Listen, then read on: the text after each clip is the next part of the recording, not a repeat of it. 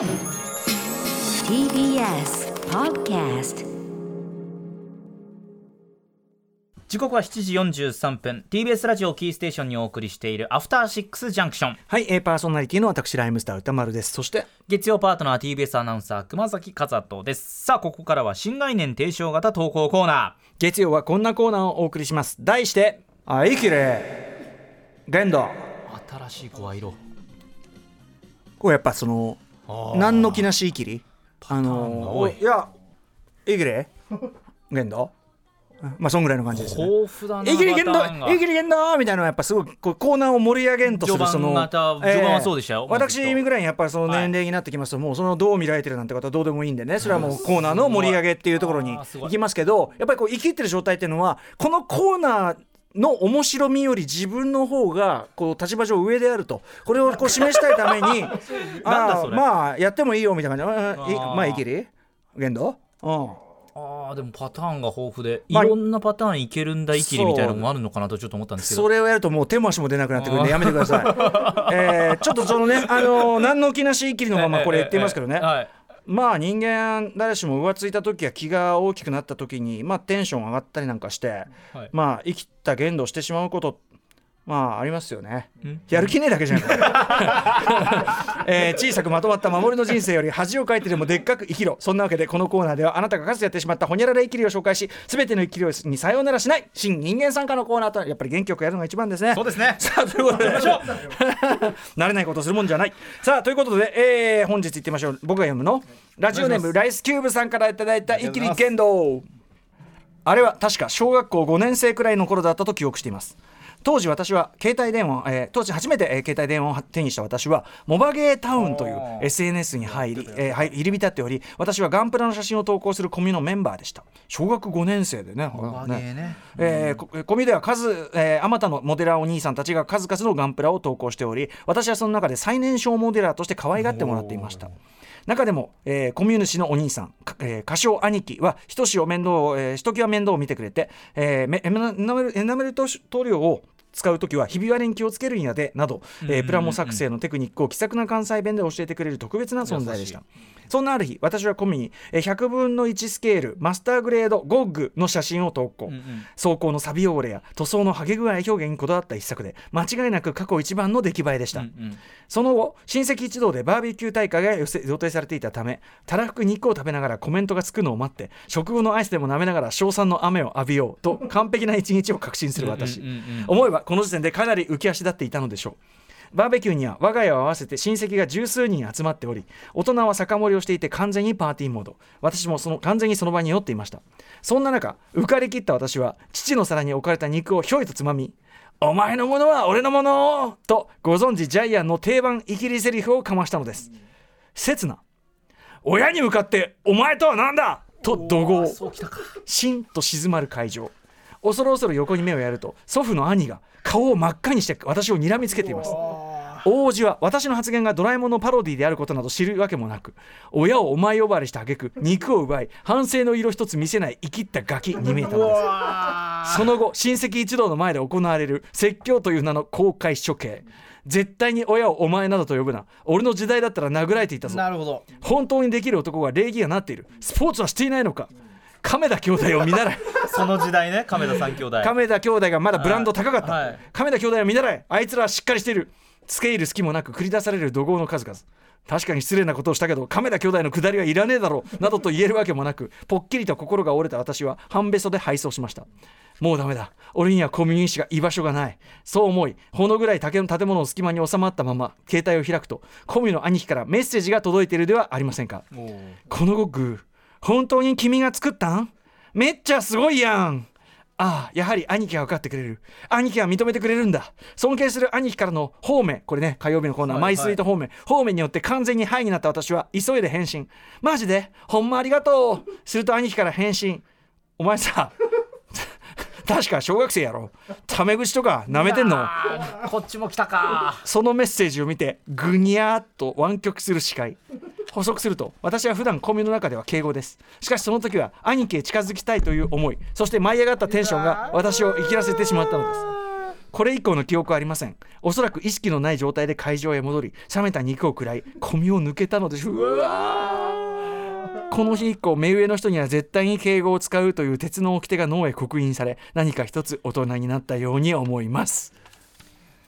いや疲れちゃいましたよこれ。ああのー二つあるんですね。ねダブルで。あー。あのーそのおじおじ様ね、はいはい、うん、あのーやっぱりそのお前のものは俺のもの、まあ、ジャイアンパロディって知らないから、うん。まあ、たジャイアンパロディであっても失礼なのに知らないとそのもうなん要するにジャイアンのその傍若無人というそ要するに傍若無人人物であることを、はいはい。ねあの非常識発言じゃん。もうひ最初から非常識発言であるからそれをこうもう真に受けた、まあねそれはもう言葉だけ救うとね。お前なんだってことで当然なりますし、ただこうさらにこう兄貴からのマジで要するにほんまありがとう。この程度のためこれダメか。からその兄貴はかなりこう心狭いっていうか。兄貴はだからそういう礼儀に厳しいタイプの兄貴だったんですかね。へえ。いやでもその僕これを読んでて思ったのは、はいはい。てか多くの方感じたと思うんですけど、うんうん。こ全く事例としては同じでなくても、ええ。結局その成長するに従って、まあ、必要な段階でもあるんでしょうが、その子供ならではの調子に乗ってしまった発言が大人にピシャリとやられてでそのある種ちょっとトラウマじゃないけどもう繰り自分の中では繰り返し思い出してうわやっちまったっていうようなことが結局のところそのその人のある種そのしつけ成分といううんうんかうん。そのストッパーというかそこになってくる。だからこの大好き部さんのこの体験のようなことを積み重ねて我々大は人になってうん、社会的にこう使い物になるような人間になってきたところちょっとあんのかなって思ったんですよね。僕で言うとその、はいはい。やっぱ小、えっと、保育園です。保育園の時の保育園。あのー、参観保育園だったと思いますけどね、はあの国立科学博物館はい。に、まあ、はい参行くと。ですごくそれもそれ自体もすごく楽しみでしたしあと国立科学博物館普段からもすごく行ってたんで、まあそういうこう慣れてるもんね俺みたいなそういう域にもあったんだと思うん。ですうんうんうんうんうんで僕当時あのーいろんな人を指さして大人ですよ大人を指さして「お前が犯人だ!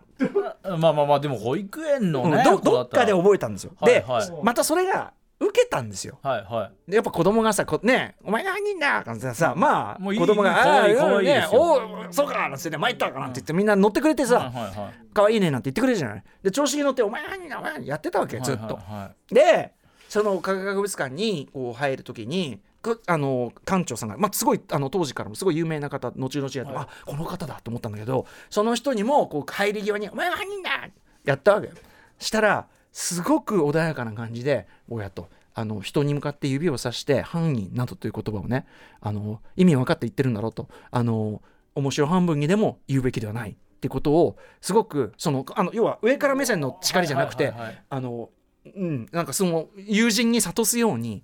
で僕はそれでまあ当然犯人の意味も分かってますし、はいはいなどう失礼なのかもその瞬間もう全て、はいはい。だからその今までの大人がその子供だからって甘やかしてくれてたっていう件とだから調子に乗ってた自分とそれを非常に最上級の文字通り大人の態度で諭してくれたその目の前の館長さんの素晴らしい人格に対してこの俺の あのものの見事の その動物のごとき獣のごとき子供感。その俺はその調子に乗って騒ぐ子供みたいのをめちゃめちゃ軽蔑してる子供でもあったのでそれがまさに己であったことも思い知らされでもそのグーの音も出ないその館長の見事な対応もうだから恥ずかしくて泣いちゃって悲しいとかじゃなくて。でそれでもそれはすごく自分の中にあ素晴らしい館長さんだったなというのがあって、まあ、大人になってからも、はいはいはいそのすごく有名な方だったみたいですけどなのででやっぱりそのあのもう死ぬほど恥ずかしかったしまあ言っちゃえばちょっとこうガーンってなった瞬間だけどやっぱ言ってもらわないとね。だからそのやっぱり子供だからってお前が犯人だよ。うひゃひゃダメなんですよやっぱ。おいこれ誰が犯人じゃこれあこんな言い方じゃなかった、まあまあ もうちょっとね違う 違う。諭すように言ってくださったということですね確かに。まあだからそういう意味ではこのじおじ大おじ様のねスポーツはしていないのかと。うるせえこんな野郎って。俺はやっぱこのもうダメです。あのこういうこと言われるとすぐこうなっちゃうんだけど。礼儀がなっているスポーツして、うん。まあ、あとカメラ兄弟を見ない。ってそんなにねカメラ兄弟って礼儀正しいイメージありましたっけ？お父さんが絶対でもじねあまあ親父はっていう。んあの申し訳あるっせんした。おなじみのね亀田史郎さん。私も、はい。はい私の中のクラシックとしてね。どうも申し訳あるっせんした、これね、はい。えー謝り方のクラシックとしてね、えー入ってますけど。まあだからその時代もありますけどね、んうんうんだからそのほらスポーツマンならしっかりしているだのさその単にその上下関係のそういうことね。うんまあそれと礼儀って俺違うと思うね、まあまあ全然違いますよ。そう。だからあのこういうこうジジイの言い草みたいのはもうこれはもうあの全然いいんですけど、はいはいは あとまあそのね兄貴もさ心狭くない？なんぼなんでも、いね別にそんな気にします？そんなひどくなくじゃマジで？ほんまありがとう。何にも失礼じゃねえじゃん。全然全然えそんなえこの程度別に気にします？お前さ確か小学生やろ。タメ口とか舐めてんの。ねえ。高校生だからこんなこと言うか？僕は思うにライスキューブさんがこれによって学びを得てその、まあ、ちゃんとその敬語を使いましょうってこれ学んだのはいい。で、はいはい。それによりだからその言った大人たちは正直、うんうん。す僕らから見るとそんなちゃんとしてねえよと大人として、まあねだからこの文章を見る限りそうですだからねライスキューブさんがそれにより成長したことというねそこのまあなんていうかな。結果的に。うん、結果としてということであって、ただこの熊崎君ないこういうさイキリのこうへこまされ言葉とかってあんまり記憶にちょっとあ今ねあんまりそういうのやんなかった？やった。僕静かな子供だったんですよ。ねだからでもなんかあー、まあ、全然ちょっと話違うかな。えなんか僕ネタ振りをするのがすごい好きな。え たぬきネイリーもう子供で。なんかななんかうん。親とかは多分ネタ振りをしてるって気づいてたんだけどええみたいなことをだからもうネタ振りばっかりしてええてある日ネタ振りをしてた時にちょっと親がそんなね、まあ、寝てるんだ置いてっちゃおうよみたいなこと言って、まあ、いつもそうそんなことしない親なので、まあ、そのままネタ振りを続けてたらええ。本当にちょっと置いてかれちゃうことがあっえええ。ええて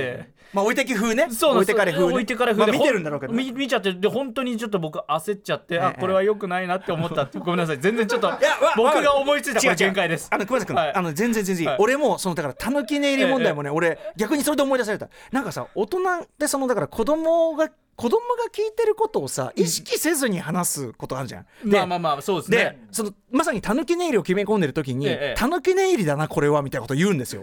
あまあまあそういうことですよねで俺はそこであたぬき寝入りってそういう意味なんだっていうことを知ると同時に分かるよとそのたぬき寝入りってその隠語なんていうの子供にとっては分かんないだろうって言ってるかもしれないけど文脈で分かるわと。だからそのでだでしかも起きるに起きれねえんなこと言われてるから。